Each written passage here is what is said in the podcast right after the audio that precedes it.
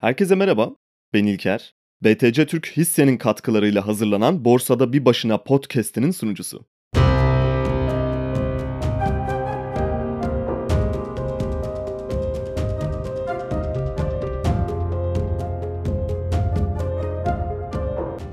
Uzun bir aradan sonra tekrardan merhaba diyerek giriş yapmak gerekiyor sanırım. Bir sezon finali yaptık ve yeni bir sezona başladık. Girişte de fark edebileceğiniz gibi bölümleri artık ana bir destekçinin katkılarıyla hazırlıyoruz. BTC Türk ismini sanırım duymayan yoktur fakat belki henüz hisse tarafından haberdar olmayanlar olabilir. O yüzden önden bir bilgilendirme yapmanın iyi olacağını düşünüyorum. Yeni nesil bir yatırım hizmeti platformu olan BTC Türk hisse ile kripto paralar haricinde artık sermaye piyasası kurulundan geniş yetkili aracı kurum lisansı alarak pay piyasalarında da faaliyet gösteriyorlar. Eliptik Yatırım Menkul Değerler AŞ'nin uygulaması olan BTC Türk hisse uygulamasıyla piyasalarda birçok değişime sebep olacaklar. Çünkü çok yenilikçi bir şekilde geliyorlar. Kripto tarafındaki tecrübelerle birlikte 7-24 hizmet anlayışını hisse tarafına taşıyorlar. Uygulama kaynaklı veya piyasalara erişimde problemler gibi şeyler yaşamayacağımızı düşünüyorum. Çünkü kripto tarafını ve oradaki bence çok gelişmiş uygulamayı hisse versiyonuna çevirmiş durumdalar. Eğer o uygulamayı daha önceden kullanan varsa hemen hemen aynı tecrübeyi yaşayacaklar burada da.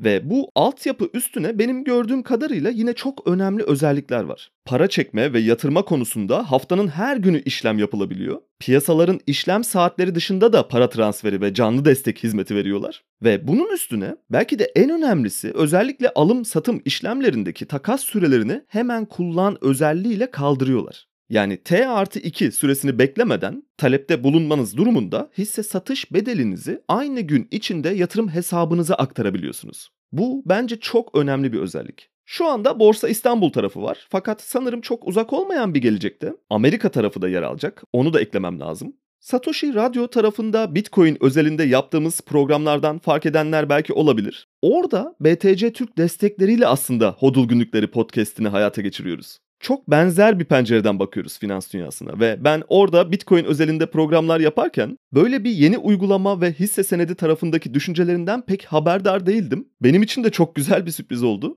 Özellikle de bir süre önce BTC Türk'ün ana marka olarak yaptığı bir lansman vardı. Tüm bu yenilikçi ve değişim odaklı düşüncelerini paylaştıkları, yeni hisse uygulamasının ne olduğunu, ne yapmak istediklerini çok detaylı bir şekilde anlattılar orada. O tanıtıma da mutlaka bir bakmanızı tavsiye ederim o yüzden. Ve orada ortaya bir vizyon koydular. Çok benzer bir düşüncede olduğumuz için burada yaptığımız programları da destekleme teveccühünü gösterdiler. O yüzden hepsine tekrardan çok teşekkür ediyorum. Bu yeni hisse uygulamasına da mutlaka bir bakmanızı tavsiye etmiş olayım. Burada zaman zaman Satoshi Radyo ismini ve BTC Türk ismini belki geçiriyordum fark edenler olabileceği gibi. Fakat bunlar bir reklam kaygısıyla yapılan şeyler değil onu da belirtmem gerekiyor kendi kullandığım şeylerin burada genellikle zaten ismini geçiriyorum. Ve bir kaygıyla yapılmıyor aslında bunlar. Program çok fazla dinlenmesine rağmen kendi kategorilerinde ilk sırada hatta diğer tüm listelerde ilk 20 arasında sağlam bir yer edinmesine rağmen bugüne kadar hiçbir spot reklam veya başka bir şey yapmadan ilerledik. Genel kabul edilen ve yapılanın aksine. Yine aynı şekilde ilerleyecek. Konudan bağımsız bir anda araya giren alakasız spot reklamlar olmayacak. Fakat ana bir işbirliği kapsamında artık devam edeceğiz. Ana bir çatı altında tek bir isimle hem Bitcoin özelinde farklı bir program hem de geleneksel finans piyasaları üzerine burada programlar yapabiliyor olmak çok kolay denk gelebilecek şeyler değil. O yüzden de ayrıca çok mutluyum. Fakat bu giriş kısmını daha fazla uzatmayalım, zamandan çok çalmayalım. Yeri geldiğinde zaten bölüm içeriklerinde gireceğimiz konular olacak bunlar. Bugün Howard Marks'ın son makalesi ya da memosu diyebileceğimiz yeni paylaşımı üzerine konuşmak istiyorum. Twitter'dan da paylaşmıştım o yeni yazıyı ve Drive klasöründe yüklenmiş durumda. İsteyen herkes ulaşabilir. Oaktree Capital'in kendi web sitelerinde de zaten ücretsiz bir şekilde yayınlıyorlar. Oradan da ulaşabilirsiniz. Hatta bu yeni yazı üzerine kendileri de bir podcast bölümü hazırladılar. Yine oradan dinleyerek de içeriye ulaşabilirsiniz. Ben Drive klasöründe aslında bir arşiv kolaylığı yaratmaya çalışıyorum. Warren Buffett'ın da ortaklarına yazdığı tüm mektuplar yine o klasörde var.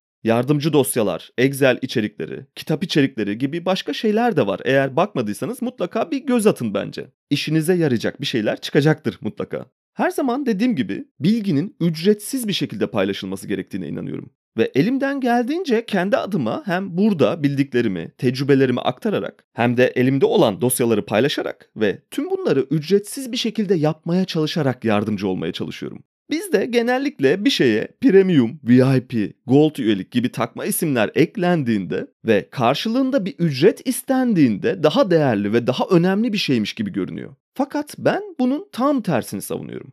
Ki en büyük yatırımcılar bile tüm tecrübelerini halka açık bir şekilde ve çok detaylı bir şekilde ücretsiz olarak paylaşıyorlar. Bilgi aslında paylaştıkça değerlenen bir şey. Kendine sakladığında değil. Howard Marks da bunun en güzel örneklerinden biri. Büyük bir portföy yöneticisi olmasına rağmen oldukça şeffaf bir şekilde fikirlerini, düşüncelerini, piyasalarla ilgili gördüklerini herkese açık bir şekilde paylaşmaya çalışıyor. Son memosu yine çok önemli bir yazı. Bugün biraz o yazı üstüne konuşmak istiyorum yeni sezona başlarken. Şöyle bir başlık atmış yazıya eğer Türkçe'ye çevirirsek. Az kaybeden mi yoksa daha fazla kazanan mı? İşte bu soru bana kalırsa bir yatırımcının sorması gereken en önemli sorulardan birisi ve çok ilgi çekici bir konu. Hem bir portföy mekaniği olarak hem de portföyün içindeki enstrümanları ayrı şekilde düşünerek yine aynı soruyu sorabiliriz. Başarılı olmak için ki başarı kriterleri de aslında belirlenme aşamasında yine önemli bir adım fakat şimdilik basit bir kriter olarak endeks üstünde getiriyi başarı şeklinde sadeleştirelim. Yani soru şuna dönüşüyor. İyi bir getiri yaratmak için daha mı az kaybetmeniz lazım yoksa daha mı fazla kazanmanız lazım? Çok ilginç bir soru. Yine portföyün içindeki enstrümanları düşünürsek aynı şekilde daha mı az kaybeden yatırım aracı seçmemiz lazım yoksa kazanacak olan araçlara daha mı çok yoğunlaşmamız lazım?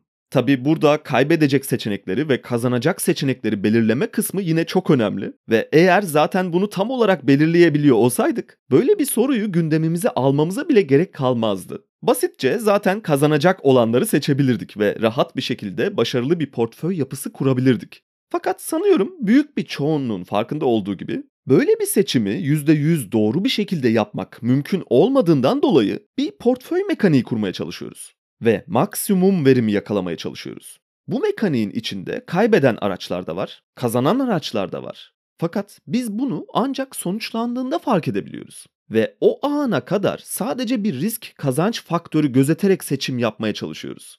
Böyle bir belirsizliğin içinde en kazançlı sonuca ulaşmak için en uygun ve efektif portföyü kurmaya çalışıyoruz. Ya da böyle yapmaya çalıştığımızı varsayalım. Eğer akıllı bir yatırımcıysak. Yine bu noktada belki atıf yapmam gereken bölümler var. Risk ve getiri bölümü şu andaki konuştuğumuz konu üzerine çok önemli bir altyapı. Metamodern portföy teorisi bölümü, portföy ve yatırım stratejileri üzerine bölümü, diğer temel bölümler benzer bir konu üzerine yaptığımız. Şu anda yapmaya çalışacağımız şey de aslında rasyoneliteyi biraz daha ön plana çıkartmaya çalışmak olacak. Bu arada bölümün henüz başındayken bu soruyu herkesin kendi adına sormasının faydalı olacağını düşünüyorum. Tarz olarak daha az kaybedene mi yakınsınız? Yani belki bunu defansif bir portföy olarak görebiliriz. Ya da daha fazla kazanan bulmaya mı odaklısınız? Ve yine bu da ofansif bir portföy yapısı olabilir belki. Bu sorunun cevabını bölümün sonunda tekrar düşünmenizi isteyeceğim ve belki arada bir fark varsa neden böyle olduğunu herkesin kendi içinde sorgulamasının önemli olduğunu düşünüyorum. Şöyle bir düşünceyle başlayabiliriz ki Howard Marks da aynı önerme üzerinden başlıyor.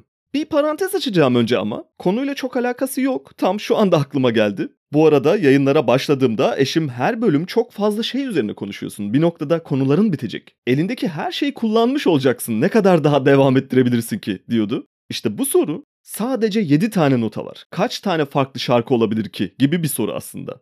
Nedense araya bunu sıkıştırmak istedim aklıma gelmişken. Çünkü yatırım stratejileri, finansal bağımsızlık konusu veya genel anlamda yatırım üzerine sonsuz sayıda başlık, önerme, örneklendirme üzerine konuşabiliriz gibi geliyor bana. Yine yatırım yaparken de çok çeşitli stratejiler geliştirebiliriz. Şimdi parantezi kapatıp Howard Marks'ın konuşmak istediği önermeye geri dönersek, geçmişte bir portföy yöneticisinin ona söylediği hatalı bir fikir üzerine kuruyor yeni yazısını.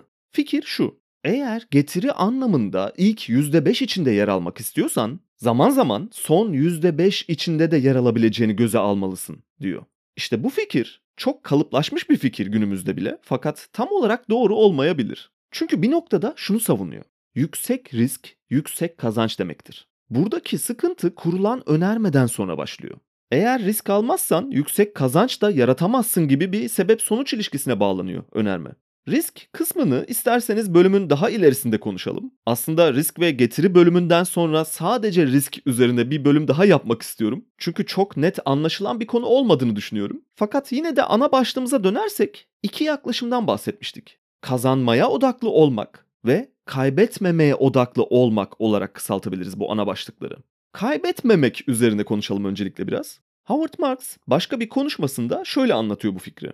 Portföyümüzü bir restoran gibi düşünürsek, iyi bir restoran şöyle olmalı. Her zaman yemekler iyi olmalı. Bazen mükemmel yemekler olmalı. Fakat hiçbir zaman kötü yemekler olmamalı. Söylemesi çok basit fakat uygulaması o kadar kolay olmayan bir şey bu ve yine ilerleyen anlarda döneceğimiz bir fikir. Şimdi portföy açısından düşünürsek şu anlama geliyor bu fikir. Genellikle endeks civarında veya biraz üstünde bir getiri yaratmak, bazı dönemlerde mükemmel getiriler yaratmak ve tüm bunlara karşılık çok nadir veya hiçbir zaman kötü pozisyonda kalmamak. İyi bir portföyün tanımı olabilir bu çıkarım.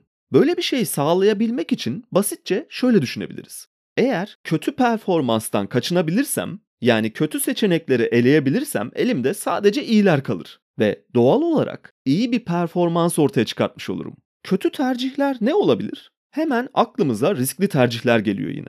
Bitcoin mesela riskli bir yatırım aracı olarak görünüyor. Bu arada gerçekten böyle olup olmadığıyla şu anda ilgilenmiyoruz. O yüzden o kısma girmeyelim. Sonrasında yine belki piyasalar tarafından inanılmaz şişirilmiş bir hisse senedi riskli bir tercih olabilir. Portföyü çok hızlı bir şekilde büyütebilmek için tek ve büyük bir pozisyon alıp yine risk yaratılabilir gibi şeyler düşünüyoruz. Çeşitlendirme zaten burada başlıyor ve bana göre çok doğru bir yöntem değil. Özellikle çeşitlendirmenin doğuşunun modern portföy teorisiyle birlikte ortaya çıktığını söyleyebiliriz. Ve sadece bu konu üzerine meta modern diye bir bölüm de yapmıştık zaten. Fakat çok dağılmayalım. Kaybetmemeye odaklı bir tarz üzerine hareket ederken kısaca yapmamız gereken şey neredeyse garanti gibi görünen getirilere doğru kayma fikri ortaya çıkıyor.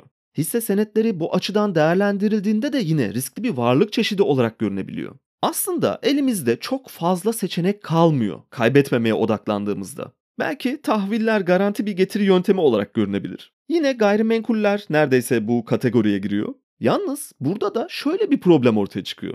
Mantıklı ve rasyonel bir şekilde baktığımızda ortalama bir vadede tahvillerin, para piyasalarının, altın veya döviz olabilir. Yine gayrimenkullerin, aslında güvenli görünmesinin yanında gerçekten bir getiri sundukları bana göre bir tartışma konusu. Çünkü bir karşılaştırma yaptığımızda özellikle de endekslerle birlikte karşılaştırılırsa geride kaldıkları çok net bir şekilde görünüyor. Yani sadece kaybetmemeye odaklanmak belki de kazanmanın önündeki en büyük engellerden birisi olabilir. Atlanmaması gereken bir nokta daha var. Bir önceki cümledeki kritik nokta sadece kaybetmemeye odaklanmak kısmı olmalı. Hepimizin çok iyi bildiği gibi Warren Buffett'ın o ünlü sözü şöyle der. Birinci kural para kaybetme. İkinci kural asla birinci kuralı unutma. Ve yatırımla ilgili bilmemiz gereken yegane kural seti de budur diye ekler Buffett. Buradan yine bir çıkarım yaparken hataya düşüyoruz ama yanlış bir sebep sonuç ilişkisi kurarak. Bu ünlü sözü şöyle bir şey olarak anlıyoruz. 1. Risk alma. 2. Asla birinci kuralı unutma.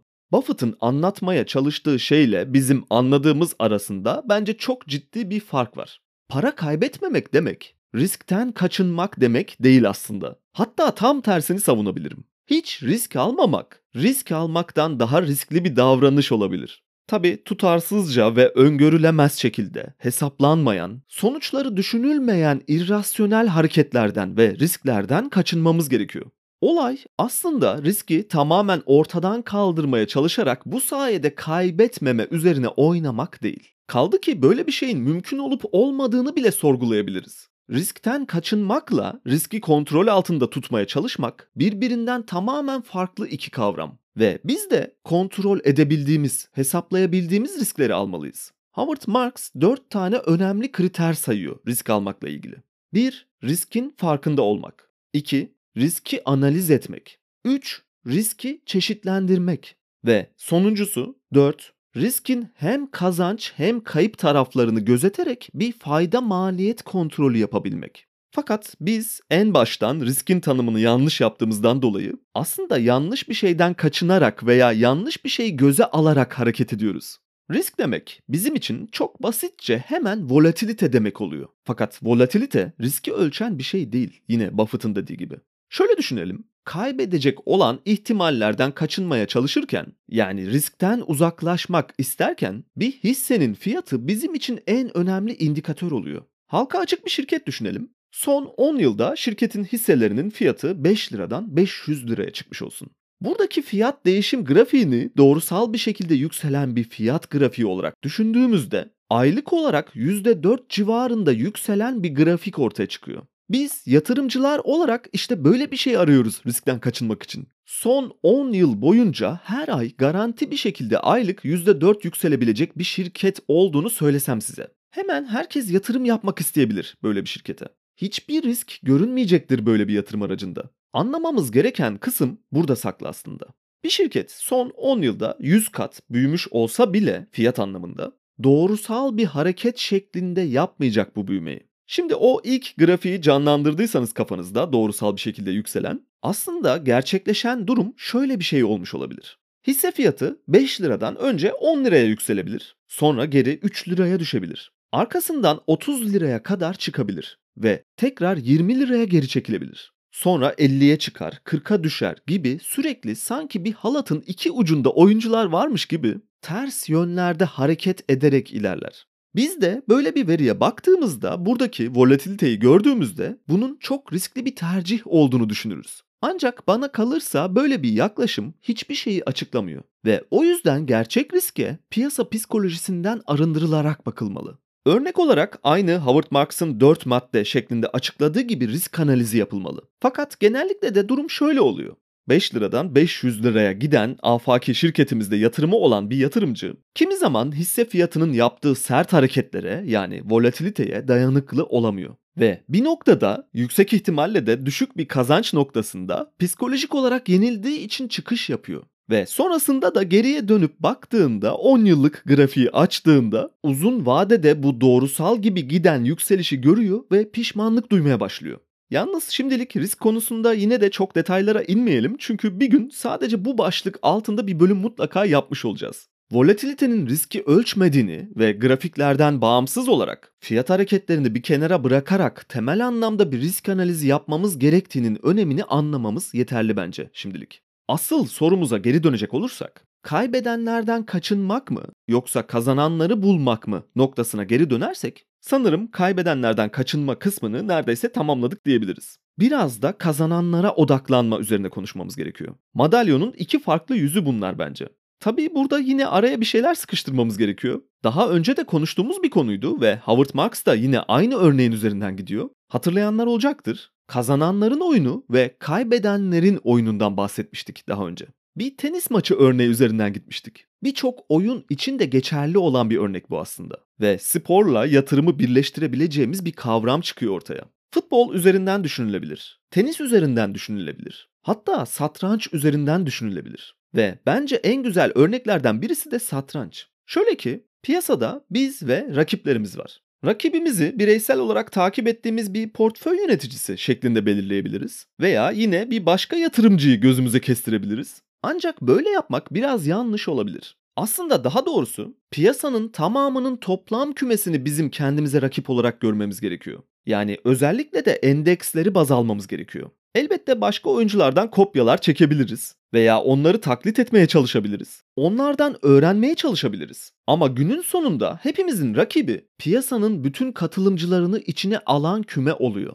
ve ona da Bay Piyasa diyoruz bildiğiniz gibi.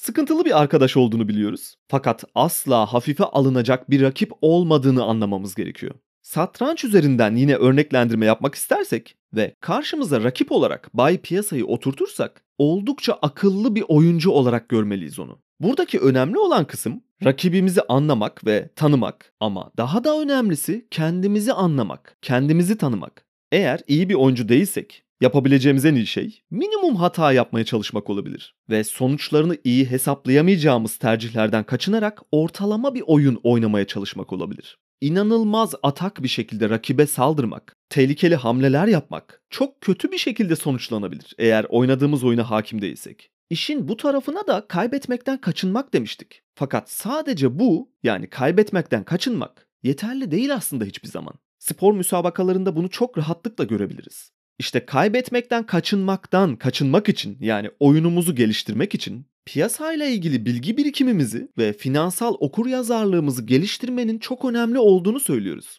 Nasıl bir oyun içinde olduğumuzu iyi anlamamız gerekiyor ve kendimizi çok iyi tanımamız gerekiyor. Bir önceki bölümde konuştuğumuz geçtiğimiz sezonun finali olan açılışlara, oyun ortalarına ve oyun sonlarına çok iyi çalışmamız gerekiyor.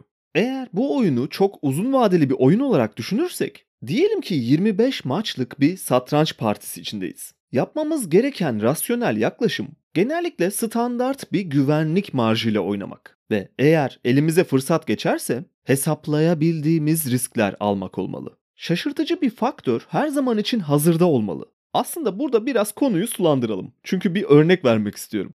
Lisede okulun satranç takımındayken Özgün diye bir arkadaşım vardı. Sanırım benden bir veya iki sınıf üstteydi ve çok iyi bir oyuncuydu.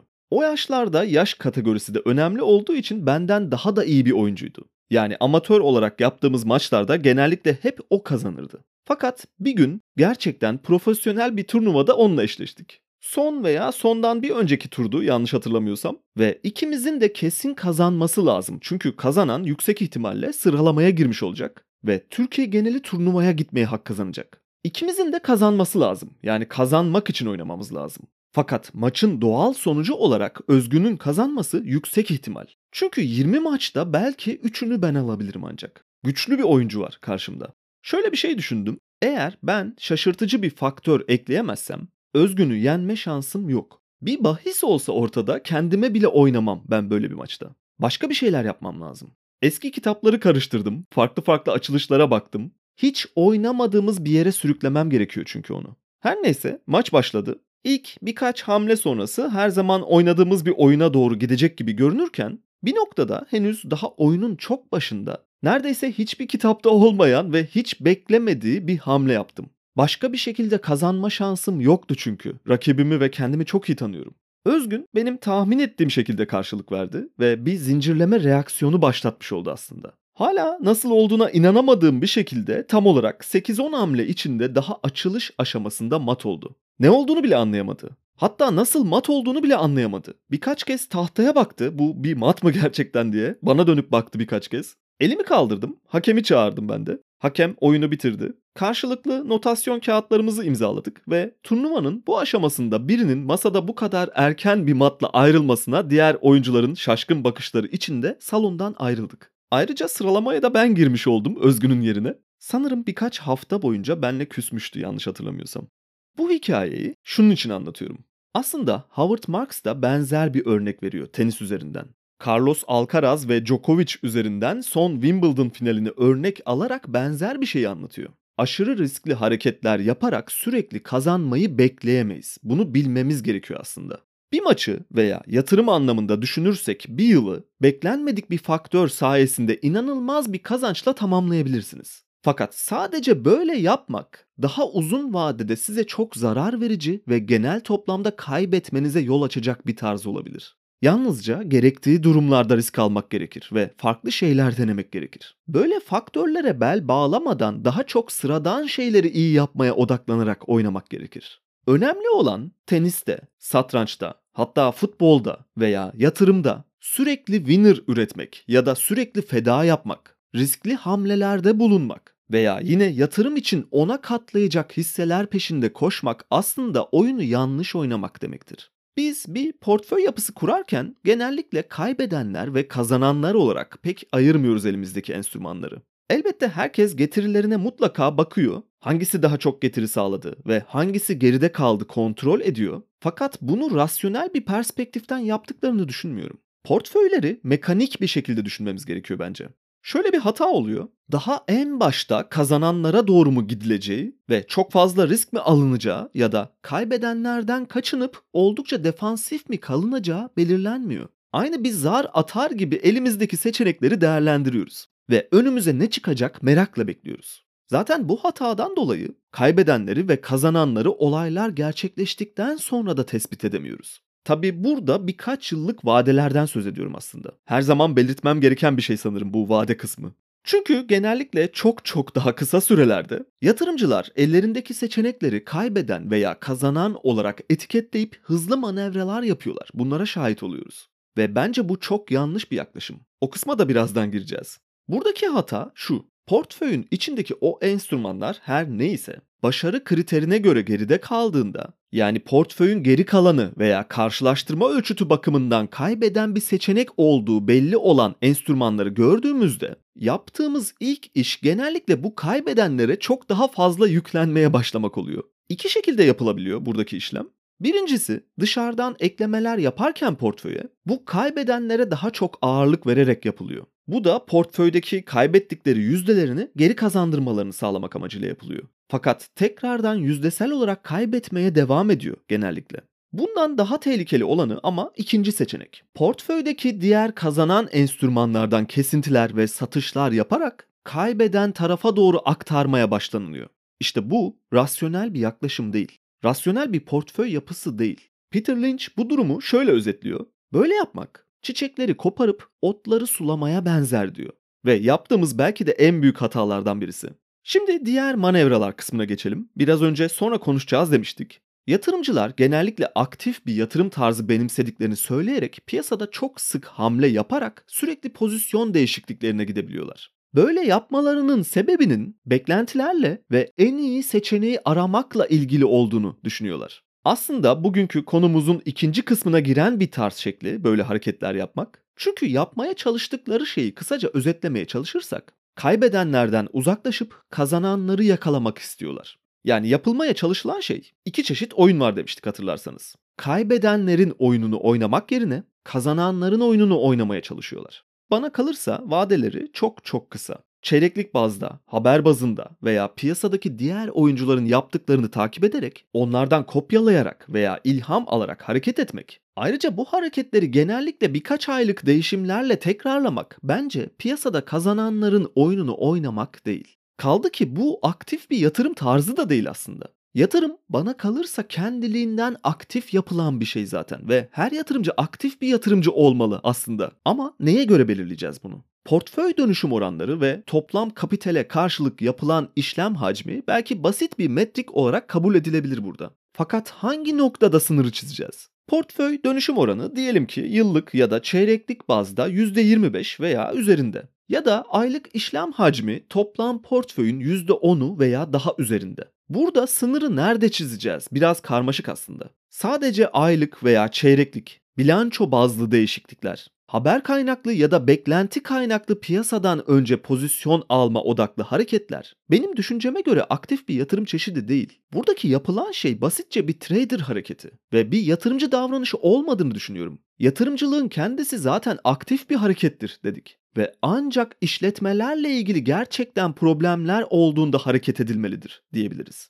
Sadece bu kadarlık bir aktivite sizi aktif bir yatırımcı yapar zaten. Sınırı doğru çizmediğimizde veya aktiflik metriklerini kontrol etmediğimizde aslında yapmaya çalıştığımız şey sadece kazanan vuruşlar yapmaya çalışmaya dönüşüyor. Ve böyle bir şey mümkün değil. Ayrıca şöyle bir tarza dönüşüyor buradaki hareket. Sadece kazananları tercih etmeye çalışmaya odaklanmakla kalmıyor. Aynı zamanda riski tamamen ortadan kaldırmaya ya da minimize etmeye çalışarak daha garanti veya beklentisi daha iyi olacak seçenekleri tercih etmeye odaklanılıyor. Ve yine burada büyük bir hata var. Risk daha önce de konuştuğumuz gibi minimize edilmeye odaklanılacak bir şey değil aslında. Risk kontrol altında tutulacak bir şey ve iyi performansın en sade yollarından biri de böyle yapmak. Bugün buradaki konuştuğumuz konu üzerine bahsettiğimiz küçük nüanslar veya alt metinler, alt fikirler ne kadar iyi yakalanıyor emin değilim ama bir yatırımcı için bence en önemli konulardan biri üzerine konuşuyoruz. Ve bu podcast'i dinledikten sonra veya web sitesinde bu yazıya göz attıktan sonra Howard Marks'ın yazdığı o makaleye de mutlaka dönüp bakmanızı, incelemenizi şiddetle tavsiye ederim. Devam edelim. Sanırım bu noktada artık biraz performans ve alfa yaratmak üzerine de konuşmamız gerekiyor. İş getirilere geldiğinde kazananların oyununu oynamak gibi bir şey istiyoruz temel anlamda baktığımızda. Alfa yaratmanın peşinde oluyoruz. Alfayı da kısaca aslında bir yatırımcı yeteneği olarak görebiliriz. Piyasadaki diğer oyunculardan ve piyasanın kendisinden daha yüksek oranda getiri sağlamak şeklinde tanımlanıyor. Fakat bana göre bu tanım biraz eksik kalıyor. Alfa yaratmak, genel bir çerçeve çizmek istersek aslında asimetrik bir getiri sağlamakla neredeyse eşdeğer. Şöyle ki getiri anlamında piyasanın geri kalanından ayrışmak olarak tanımlanabilir alfa. Bu her iki anlamda da geçerli. Negatif getirilerde yine piyasadan ayrışıp belki nötr kalmak olabilir. Pozitif durumlarda da yine piyasayla korelasyon içinde olmadan farklı bir getiri sağlamak olabilir. Çünkü piyasayı takip ettiğinizde yani %10 yükselişe siz de %10 gibi eşlik ettiğinizde veya düşüşlerde yine aynı oranlarda eşlik ettiğinizde aslında yaptığınız tek şey piyasayı kopyalamak olmuş oluyor. Ve günün sonunda fark yaratan bir sonuç almanız mümkün değil böyle bir performans eğrisinde. O yüzden soru şuna dönüşüyor. Eğer yaptığım her şey zaten piyasanın tamamının ortalamasını takip edip aynı getirileri sunuyorsa neden aktif bir yatırım yapayım ki gibi bir soru çıkıyor. Çünkü basitçe pasif endeks fonlarını alarak yine aynı getirileri sağlamış olabilirsiniz. Bu çok önemli bir soru ve karşılaştırma bence. Ve çözmeye çalıştığımız sorun da bu zaten yatırım yaparken. Kimisi benim fark yaratmak, asimetrik getiri sağlamak şeklinde tanımlamayı sevdiğim alfa konusunda işte bugün konuştuğumuz iki farklı metodu takip etmeye çalışıyor. Bir kesim öncelikli amaç olarak kaybedenlerden uzaklaşmaya ve asla risk almamaya odaklanıyor. Garanti seçimler yapmak istiyor. Fakat burada da problemler var bildiğiniz gibi. Konuştuk zaten bunun üzerine. Diğer kesimse belki de aktif yatırımı ve fark yaratma konusunu biraz daha abartıyor olabilir. Hatta çok yetenekli olduğunu düşünüyor birçok yatırımcı ve sürekli tenis tabiriyle winner vurmak üzerine bir aktiflik sergiliyor. Hangisi doğru derseniz bana göre ikisi de yanlış. Performansı getiren şey sizi piyasadan ayrıştıran en önemli fark kabul edilebilir ve farkında olunan limitlerde riskler almak ve sıradan basit şeyleri tekrarlı olarak sıkılmadan yapabilmekten geçiyor. Olay tamamen bir denge yaratmakta aslında ve iki uç taraftan da uzak durmaya çalışmakta. O yüzden bazı metrikleri önemsiyorum. Portföy dönüşüm oranları, işlem hacimleri, bir enstrümanı elinde tutma süresi, elde tutma yaşı, bir performans karşılaştırması olarak diğer yatırımcılar yerine endeks takibi ve kabul edilebilir karşılaştırma ölçütleri takibi yatırımcıya neyi doğru, neyi yanlış yaptığını çok daha makul şekilde gösteren metrikler. Ayrıca sadece kısa vadeli veya tek seferlik bir alfa peşinde koşmak, anlık performans karşılaştırması yapmak yine hatalı bir ölçüm çeşidi. Kişisel olarak benim fark ettiğim en önemli şeylerden birisi şu oldu. Çeyreklik, bir yıllık bir performans peşinde koşmak ve alfa yaratmak için aynı Howard Marks'ın dediği gibi her yıl ilk %5 içinde yer almanız gerekiyor. Ve bu çok mümkün olan bir şey değil. Böyle yapmak yerine çok daha sıradan ve basit bir yol daha var. Bir denge tutturmak ve piyasanın sadece makul ölçüde üstünde kalmaya çalışmak, sadece hesaplanabilir nadir riskler almak uzun vadede size ortalama olarak piyasanın üstünde kalma şansını yaratıyor. Yani makul ve rasyonel olmak, ortalarda olmak, kazananlara ve kaybedenlere odaklanılan iki uçlu terazi de size dengede kalmayı sağlıyor. Uzun yıllara yayılan yatırım tecrübesinde çok sık görülen şeylerden biri şu. Eğer bir yıl piyasanın biraz altında kalıyorsanız, diğer yıl piyasanın çok çok üstüne çıkıyorsanız ve sürekli olarak getiri anlamında oldukça volatil ve beklenmedik sonuçlar alıyorsanız ki bu iyi anlamda da olabilir. Böyle devam eden uzun bir yatırım serüveninde sonuca baktığımızda yüksek ihtimalle hatta en iyi ihtimalle piyasa ortalamasından ibaret bir sonuçla karşılaşacaksınız. Bunun tam tersi olarak bu kadar volatil getiriler sağlamayan ve piyasayı kısmen takip eden fakat bir asimetrisi de bulunan uzun vadeli ortalama getiri yaratan diğer yatırımcı hep ilk %5 içinde kalmaya çalışan ya da hep garanti olan seçeneklere yönelen yatırımcıya göre uzun vadede bileşik olarak çok daha iyi sonuçlar ortaya çıkartacaktır. Çok uzun yıllara yayılmış bir başarıya sahip olan o en büyük yatırımcıların alameti farikası da burada saklı aslında. Bölümün ortalarında o satranç maçı örneğini aslında biraz da bu yüzden verdim. Biz 20'de 3 ihtimallerle sürekli sürpriz yapabileceğimiz hayallerine kapılmamalıyız. O örnek çok yanlış bir yaklaşımdı aslında. Onu göstermek istedim biraz da. Böyle şansların var olduğundan haberdar olmalıyız ve hazırlıklı olmalıyız. Fakat bütün kararlarımızı bu şans veya sürpriz faktörüne bağlayarak iyi sonuçlar elde etmeyi ummamalıyız. Yine aynı şekilde benim rakibimin yaptığı gibi sonucu garanti görüp ve çok güvenli bir oyunun içinde olduğumuzu düşünüp risk faktörünü tamamen devre dışı bıraktığımızı düşünmemeliyiz. Bütün olay bir denge kurmakta aslında ve hiç risk almamak kabul edilebilir riskler almaktan daha riskli bir davranış biçimi. Kaybedenlerden uzaklaşmak veya kazananların peşinde koşmak yerine ortalarda bir yerde durmak akıllı bir yatırımcının yapabileceği en iyi tercihlerden biri. Bu haftalık benden bu kadar. BTC Türk hissenin katkılarıyla hazırlanan bu bölümün sonuna geldik. Umarım keyif almışsınızdır. Uygulamayı indirerek yeni nesil dijital yatırım deneyimini siz de deneyebilirsiniz. Ek olarak Satoshi Radyo Podcast'i altında Hodul Günlükleri ismiyle iki haftada bir bölümler yapıyoruz. Daha fazla içerik görmek isteyenler oraya da göz atabilir. Ayrıca açıklamalar kısmında yer alan mail veya Twitter hesabım üzerinden soru ve görüşlerinizi iletebilirsiniz. Bir sonraki bölümde görüşmek üzere.